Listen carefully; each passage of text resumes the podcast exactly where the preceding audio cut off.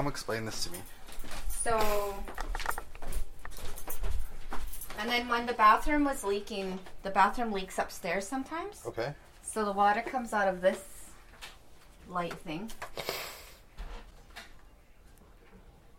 So it made the carpet all gross. This carpet's still a carpet from 35 years ago, too. Jeez. So when the So they just came in and what they do? the pipe broke under the tub in this bathroom, Okay. so I told him where it was and how to get in there, and he went through the walls to look for it, and then he went under the tub where I told him to. Oh my god. Farah lives in a abandoned home where over the years she's received minimal support in the upkeep of her house. She welcomed me into her home and walks me through when renovations are needed. goes out into the floor, so water constantly comes up through here. Sorry about the mess. Just Don't worry.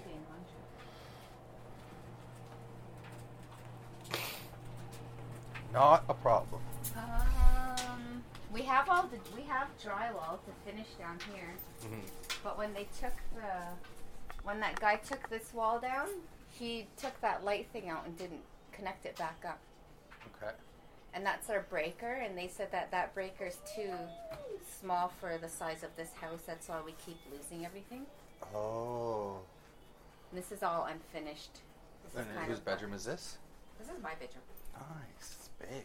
i know but we wanted uh, we wanted it finished because it's still a cement floor and all the drywall and it's so dusty down here Does it get uh, damp in the winter too? yeah Farah takes me through the basement where her and her wife sleep. The home is filled wall to wall with pictures of family, What are you watching? carvings, paintings, pictures. You can see how hard she's worked to keep her family in a healthy and thriving space. You see we're not really safe and the bottom part um, allison just nailed a board there because it was like going right through He's just drafting. They said that when that guy came and did this, he said that this will eventually need to be reinforced because what's happening is because it's not a not enough um, support here that the house is starting to slant. Oh.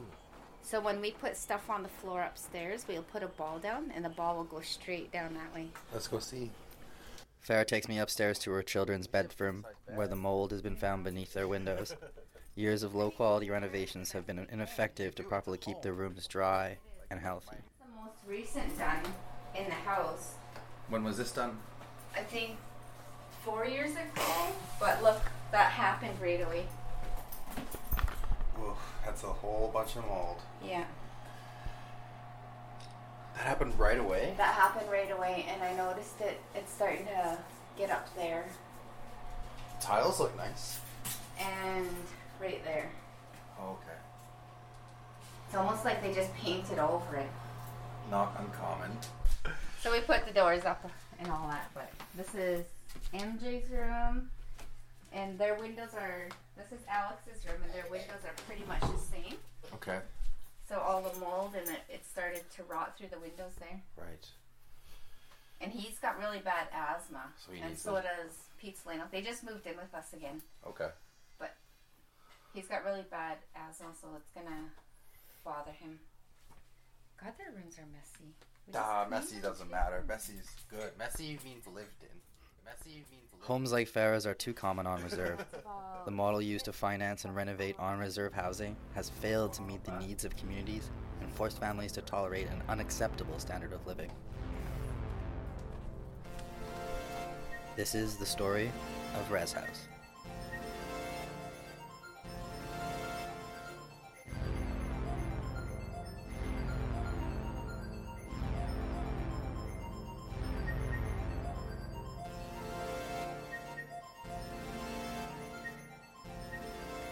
You're listening to Res House, and I am your host, Jordan Cooey. I come from Amiskwachi, Waskahigan in the Western Territory of Treaty 6. My family is Tetlit Gwich'in from Treaty 11, and I live and work here on the territory of the Wasanik, Songhees, and Esquimalt peoples.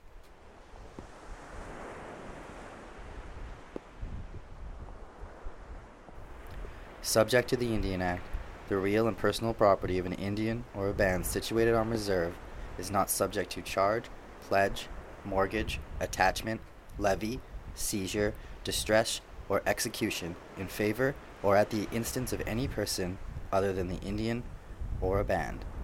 What does this mean? reserves have no equity. Housing is central to the health and success of families. Secure housing translates into higher levels of education, food security, access to health care, and higher social mobility. In order to understand the health of a home, we need to understand the metrics by which we determine what makes a home healthy.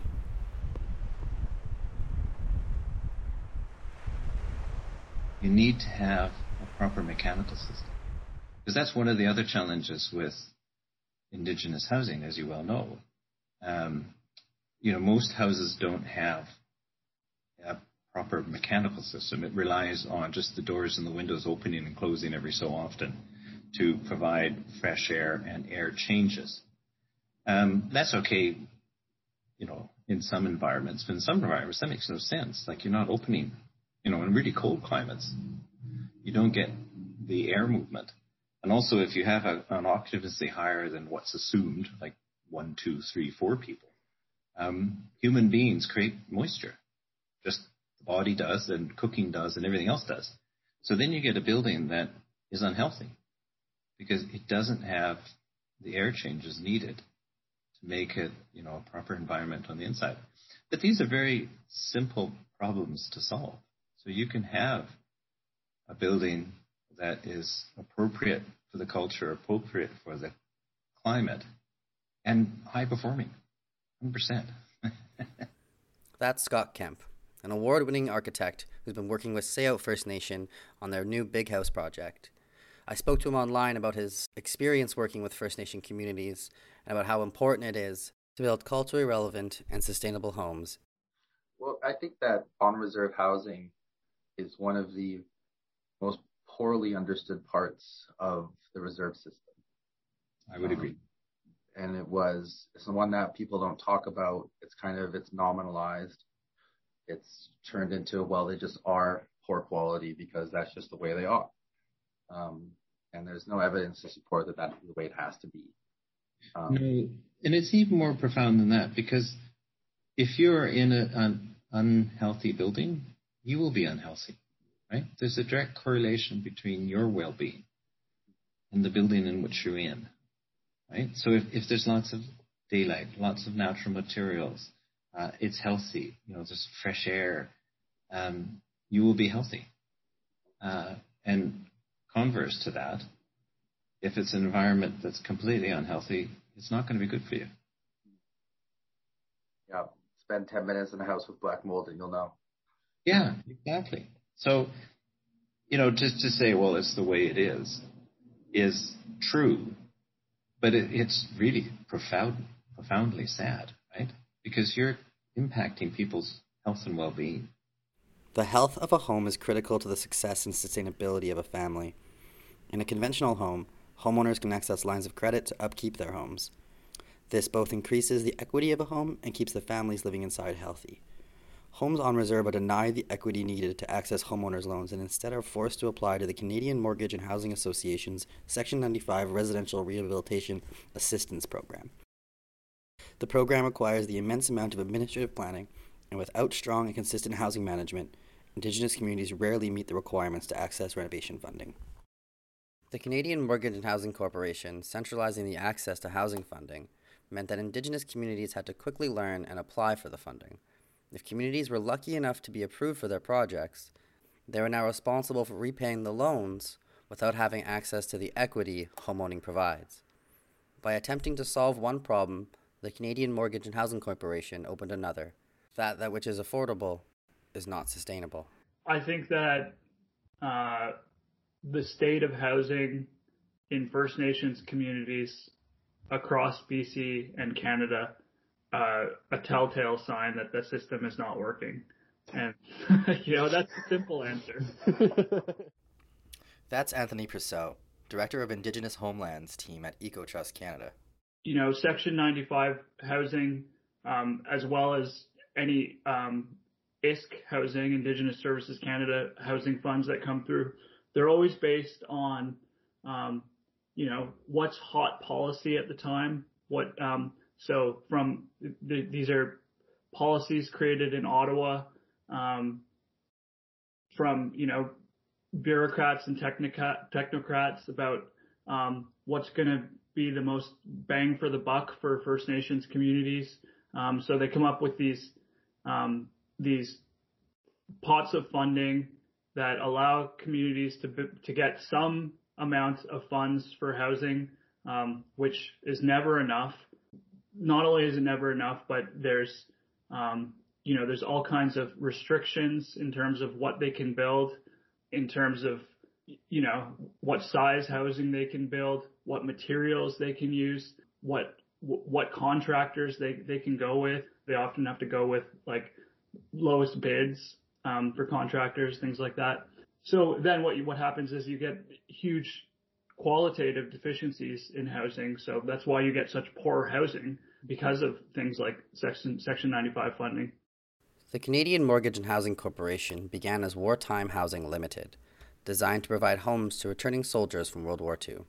The then need to foster a developmental boom saw the Crown Corporation rebrand into the Canadian Mortgage and Housing Corporation, which built over 3,000 homes in the post war Blitz, none of which were on reserve.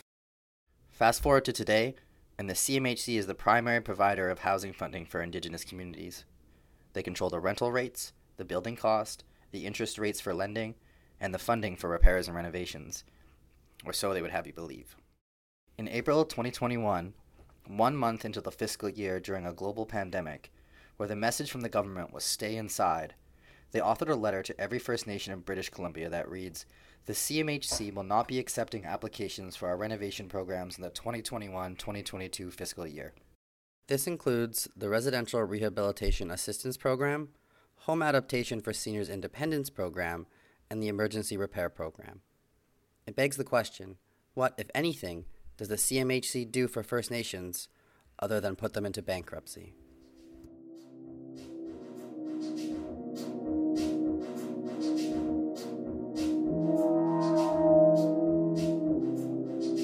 Ask Anthony what he thinks of the newly formed First Nation Housing and Infrastructure Council, an organization that is working to unify the housing funding and support the self determination of communities and their need for housing. I can answer what what I think is the solution. If you, I mean, I mean, Hit me.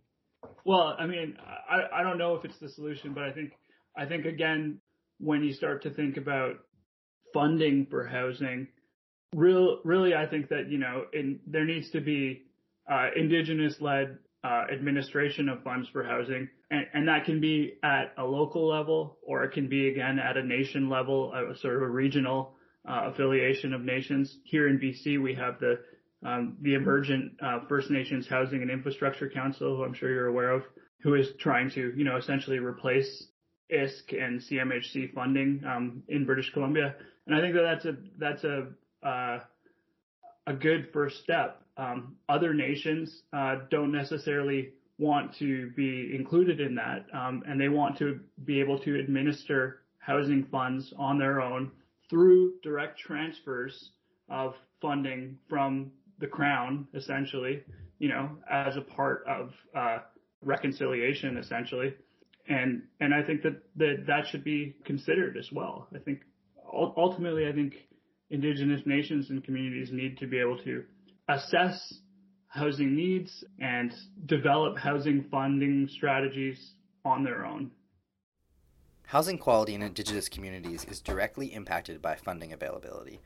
As funding and capacity levels drop, the quality and health of homes drop with them. But it's not only the impact of the quality of homes, but the health and welfare of the families who are forced to live inside of them. There's an inverse relationship between the affordability of building homes and the longevity of those homes, and it comes at the expense of the large intergenerational families that live inside of them.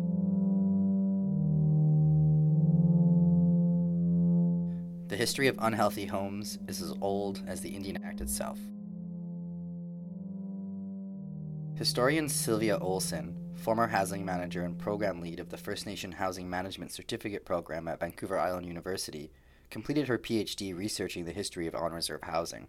Despite the fact First Nations communities were vastly different from each other in geography, climate, and culture, by the 1940s, housing on reserves was becoming standardized as government involvement in housing assistance became more widespread and as reserve residents began to rely increasingly on the same meager palette of framing lumber, tar paper, and roofing material that produced a one size fits all dwelling. The traditional dwellings constructed by communities were deemed unfit for children, and a primary excuse many children were forcefully sent to residential school. Though the homes were built with sustainable materials and traditional construction practices that had been adequate housing for Indigenous families for centuries, the policy introduced by the Canadian government brought with it the collapse of the culturally relative and traditional infrastructure. People once housed in dwellings designed to fit the function of the residents, whether they were fishermen, hunters, trappers, traders, wool workers, wood carvers, and the climate in which they lived, from deserts to rain coasts, prairies, boreal forests, and the frigid north, were now living in tiny, rudimentary government issue shacks. In her research, Sylvia Olsen found that there was a direct historical relationship between the state of on reserve housing and the health and welfare of families. Though the homogenization of on reserve housing has largely been abandoned today, having learned it was both maladaptive to the physical geography of indigenous communities and their cultural needs, they kept an important part that was dangerous to the longevity of indigenous communities. Its name? The Modesty Clause.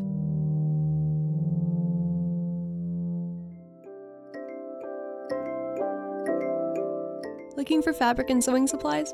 Look no further than Buttons and Bows. Buttons and Bows carries fabrics for all of your quilting and crafting needs, as well as trims, tools, and of course, a wide variety of buttons. They also offer sewing and crafting classes for kids and adults. Come find them at 2867 Foul Bay Road or online at buttonsandbowsoakbay.com.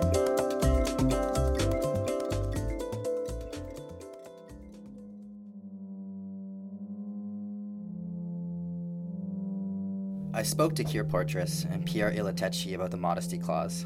They are both professionals in navigating the complex world of on reserve housing and infrastructure. Keir Portress is an engineer who works with Indigenous communities designing, project managing, and contracting the development of water treatment plants, multi unit family dwellings, and community infrastructure projects. I sat with Pierre and Keir to talk shop about the on reserve housing. To Keir, modesty is just another way to say cheap.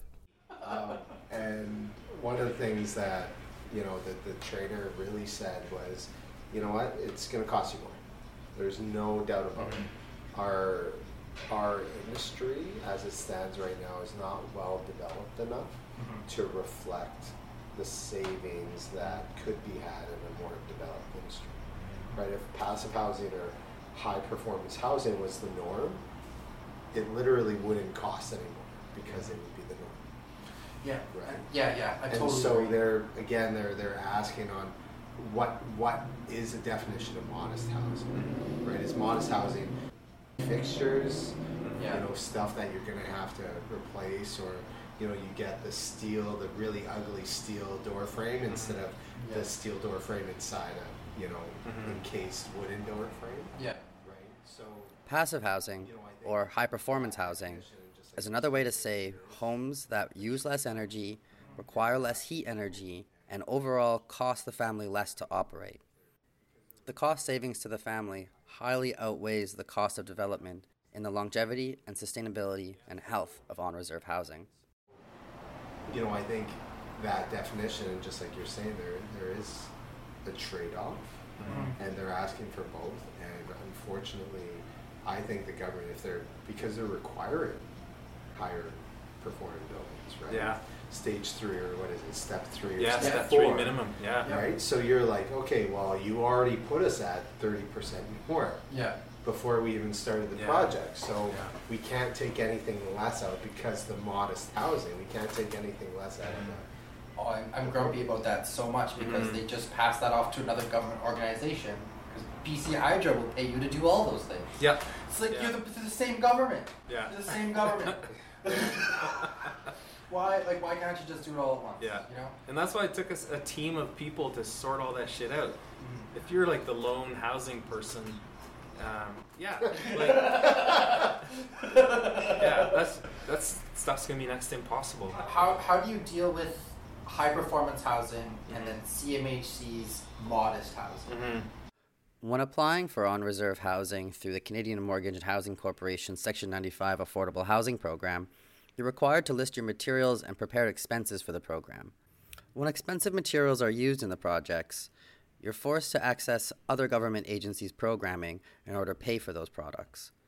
This means having to navigate complex and largely non communicative bureaucracies that are keen on passing the buck to whichever other government will pay for those products. We're trying to crack that nut, and um, That's Pierre Ilatechi. He works with Roots to Roofs Canada, an indigenous centered organization that works with communities developing sustainable, highly efficient, and culturally appropriate housing. Having the misfortune of navigating the complex world of on reserve housing, he constantly has to make concessions to materials and design choices because the funding agencies are not willing to invest in indigenous communities to the same degree they want to invest in settler communities. I'm in a sort of a lucky position in that I've got all these uh, brainiac types at UVic that can use really complicated modeling and tools to try and balance affordability with culturally grounded, with resilience, with affordability, and all these other pieces. It's Yeah. an impossible task. You know, you're gonna have to you're gonna have to weigh one over the other or cut corners somewhere, and that never comes up in conversation CMHC or BC Housing, at least not in my experience. And then um, we're often having to like do the calculations of what's the return on investment or when do you pay off that solar or when do you pay off those passive house Yeah. um, things that you've done because they're so short-sighted it's all they see is the the number like today It's like thirty-five percent. The short sightedness is an artifact of the political process itself. A typical chief and council election cycle is two years, a typical MLA or MP election cycle, four years. The typical wait time for a family to move into a home, 10 years. All the while, communities grow and families ache to move back to their land. and i hear that consistently Yeah. so we've done a couple housing needs assessments with a couple of the communities and yeah same story been on a wait list for decades um, i don't expect to get off of it but i hope my kids get get a house i've heard that consistently Yeah. and so sad. yeah and even if there was space there's just so many folks that want to come back And There's they should be no- entitled to. absolutely Well, yeah the community should be able to, you know, make those decisions and be able to get like the First Nation Market Housing Fund was meant to support on reserve housing, mm-hmm. and then like the first what ten years they were mm-hmm. functional, they like mm-hmm. didn't build a home or something, or only built like a handful of homes.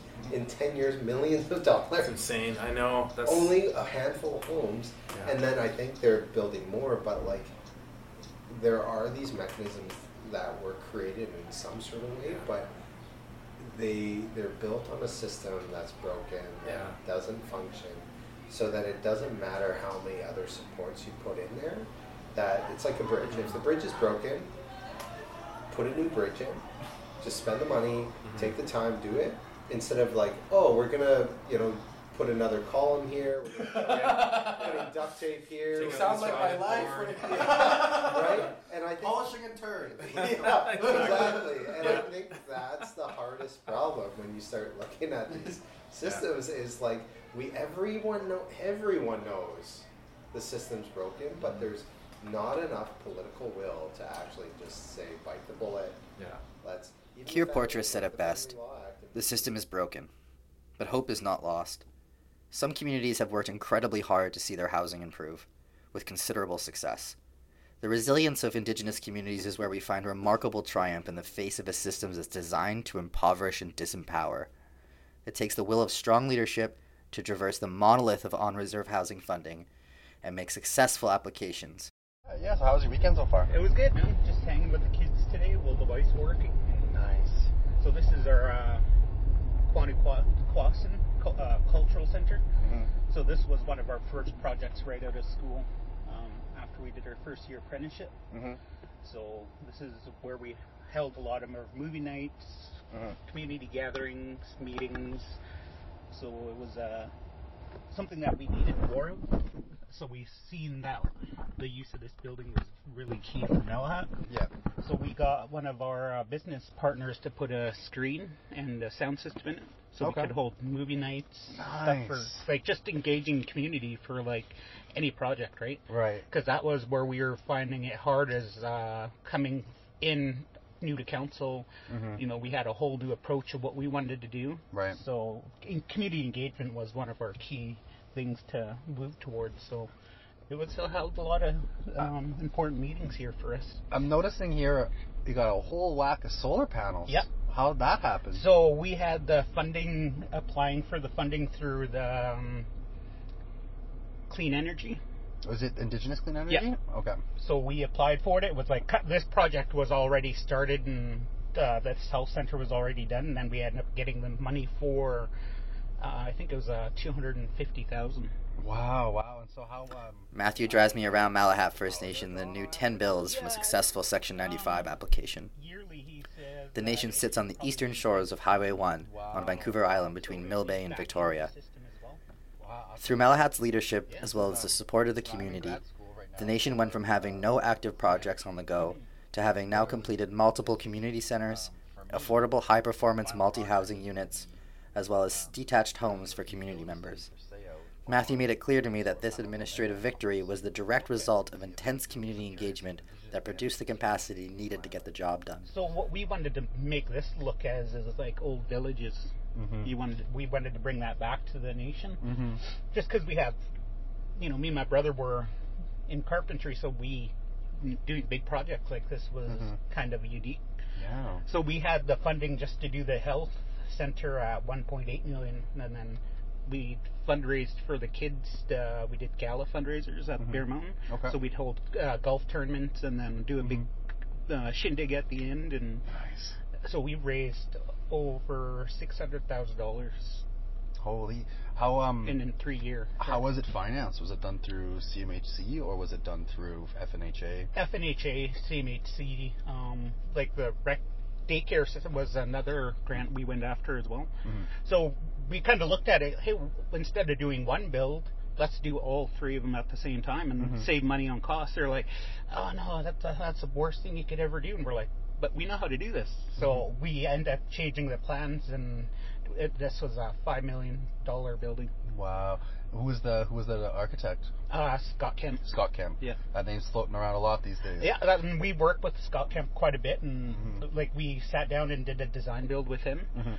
So that's how we got the learning center. It was all just engagement with community, and Mhm. it was. Uh, Before this, what was the ba- like the um like before this project? What was the community like? Like what were they? What were they really pushing for? they wanted change. They wanted to see change, and we were doing it. Mhm. So we uh, showing them that to doing housing, to doing projects is key for us. Mhm. And yeah, that's kind of what it was, and we've maxed out our capacity on our infrastructure now. Mhm. So it, like, Perfect. yeah, we we're at that limit to where like we can't add anything else to it now. Yeah, yeah, yeah. That's a good limit to be at, Yeah, though. You know. yeah. So we a- actually did our CCP um, with the community, and Mhm. um, it made it a whole like, vision for us that, that we needed to change this housing situation for our members. How does it work up here for? Matthew is now showing me the new We childcare only center one, uh, and the new band office, has CP, two other so successful applications to the CMHC. center. Mhm. And this is our um, actually going to be our new office for um, administration. Wow. And this just was so many projects right now. Yeah, and this uh, partnership with VIU, so we um, bring the school in, uh, they build our building, and we save on labor. And like 20 kids, that's probably like 20, 30 grand easily. Yeah. So they just we buy all the uh, lumber. So Mhm. we've been doing this partnership for I would say a good six years now. So they've built a majority of our housing, so that does save costs. That we can actually do better kitchens, uh, higher like t- siding. That was a big problem. We always had the plastic siding. Yep. So we all every new house we've changed, we went to Hardie siding. Wow. And the, like just all the houses look amazing. So when we first like this, these houses were never up here. It was always just that one over there, that house there, and that Mhm. uh, maybe one more over here, and that's all we had. Mhm. So within the five years, four years of being in office, we pushed hard to get housing. How did the community respond to that? Oh, they loved it because it kept them working, like Mhm. I'm doing with sale. Like Yeah. we, that's how we started growing it, um, using that employment as uh, as funders, saying, "Hey, we got people employed. You know, we're spending the uh, dollars adequately to a project," Mhm. and they CMHC loved it. Did the community Matthew's work in his community is one of the ways you see Indigenous communities have to be creative when dealing with large and unwavering bureaucracies. and on all accounts, Matthew made housing happen in his community. Oh man, it is beautiful. It's absolutely beautiful. I'm so lucky. I feel. Thank you so much. Yeah, yeah. it's it's if what you do with the right things and the right people in place, you can Mhm. get so much done. You really can. Yeah. You gotta just kind of be uh, what's the word? Fearless in yeah. a way. Cause and like, we were we were just like telling the government this is what we want, not what you're going to tell us to do. Yeah, yeah. I was thinking like uh, my next uh, funding application, I'm going to give the feds two weeks to get back to me, or else they have to approve the the application. Nice. yeah, you, you, that's how we were doing stuff. like if they wouldn't give us funding for a house, we'd fly to CMHC Yeah. office and say, What the "We're heck? here." Like, what the fuck's wrong with you guys? here's a picture. Well, Yeah. Obviously, we need some Yeah. help. So Fantastic. So we had to do that ourselves. Like our the leadership at that time, we would just let's go to Vancouver and ask why they're not giving us our money. Mhm. Money that we need to build our nation members up. To scare the pants off them, basically. Yeah. Because they don't like that, you know. No, well, they they're not used to people coming in. Like, oh shit, they actually come here. and I said, we're going, we're going to make it a couple trips a month. So we Mhm. were doing that, and it works. It's so impressive, man. This I- house was a whole. Access to affordable, sustainable, and well maintained housing is essential for Indigenous communities to flourish. On land without equity, housing on reserve must play by the rules of the CMHC, but not reap any of the benefits of equity protected by the CMHC. Housing is the core element of a family's success, and decades of mismanagement, damaging unilateral policy, and inconsistent levels of funding created a nearly insurmountable situation. You know, it's efforts through like getting the word out, like what you're doing. You know, uh, describing a different way. That's how you change the system. Right? That again, building on success. You know, not doing the standard way, seeing potentials, seeing opportunities uh, that benefit the community. That's if you can articulate that and get the word out, then things will move in the right direction. Malahat First Nation, EcoTrust Canada, Roots to Roofs, and Gwai Engineering are just a small sample of the many organizations that have successfully navigated the complex bureaucracy of the CMHC to build homes on reserve. The state of the housing crisis on reserve needs and deserves the national spotlight that will intensify pressure on the elected government to reconcile this perpetuated injustice. It is important that listeners here and everywhere understand that the state of on reserve housing is unacceptable and the wealth generated in this country is generated by the displacement and impoverishment of Indigenous communities. Families like Farah's deserve a home where her children can thrive. This is not an Indigenous issue. The housing crisis reflects the seriousness of Canadian government's take on reconciliation and how serious Canadians are at reconciling their equity and their intergenerational wealth. This is the story of Res House.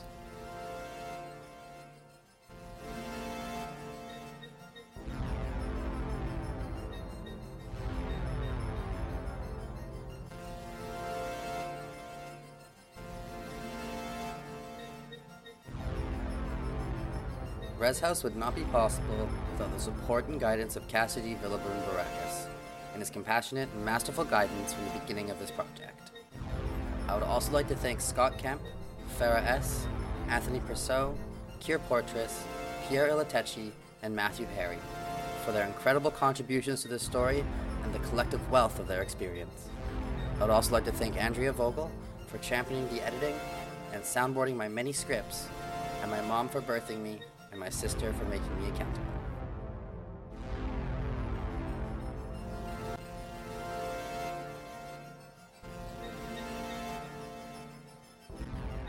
This podcast was produced at CFUV with financial support from the Community Radio Fund of Canada, the only organization mandated to provide financial support to nonprofit radio stations in Canada.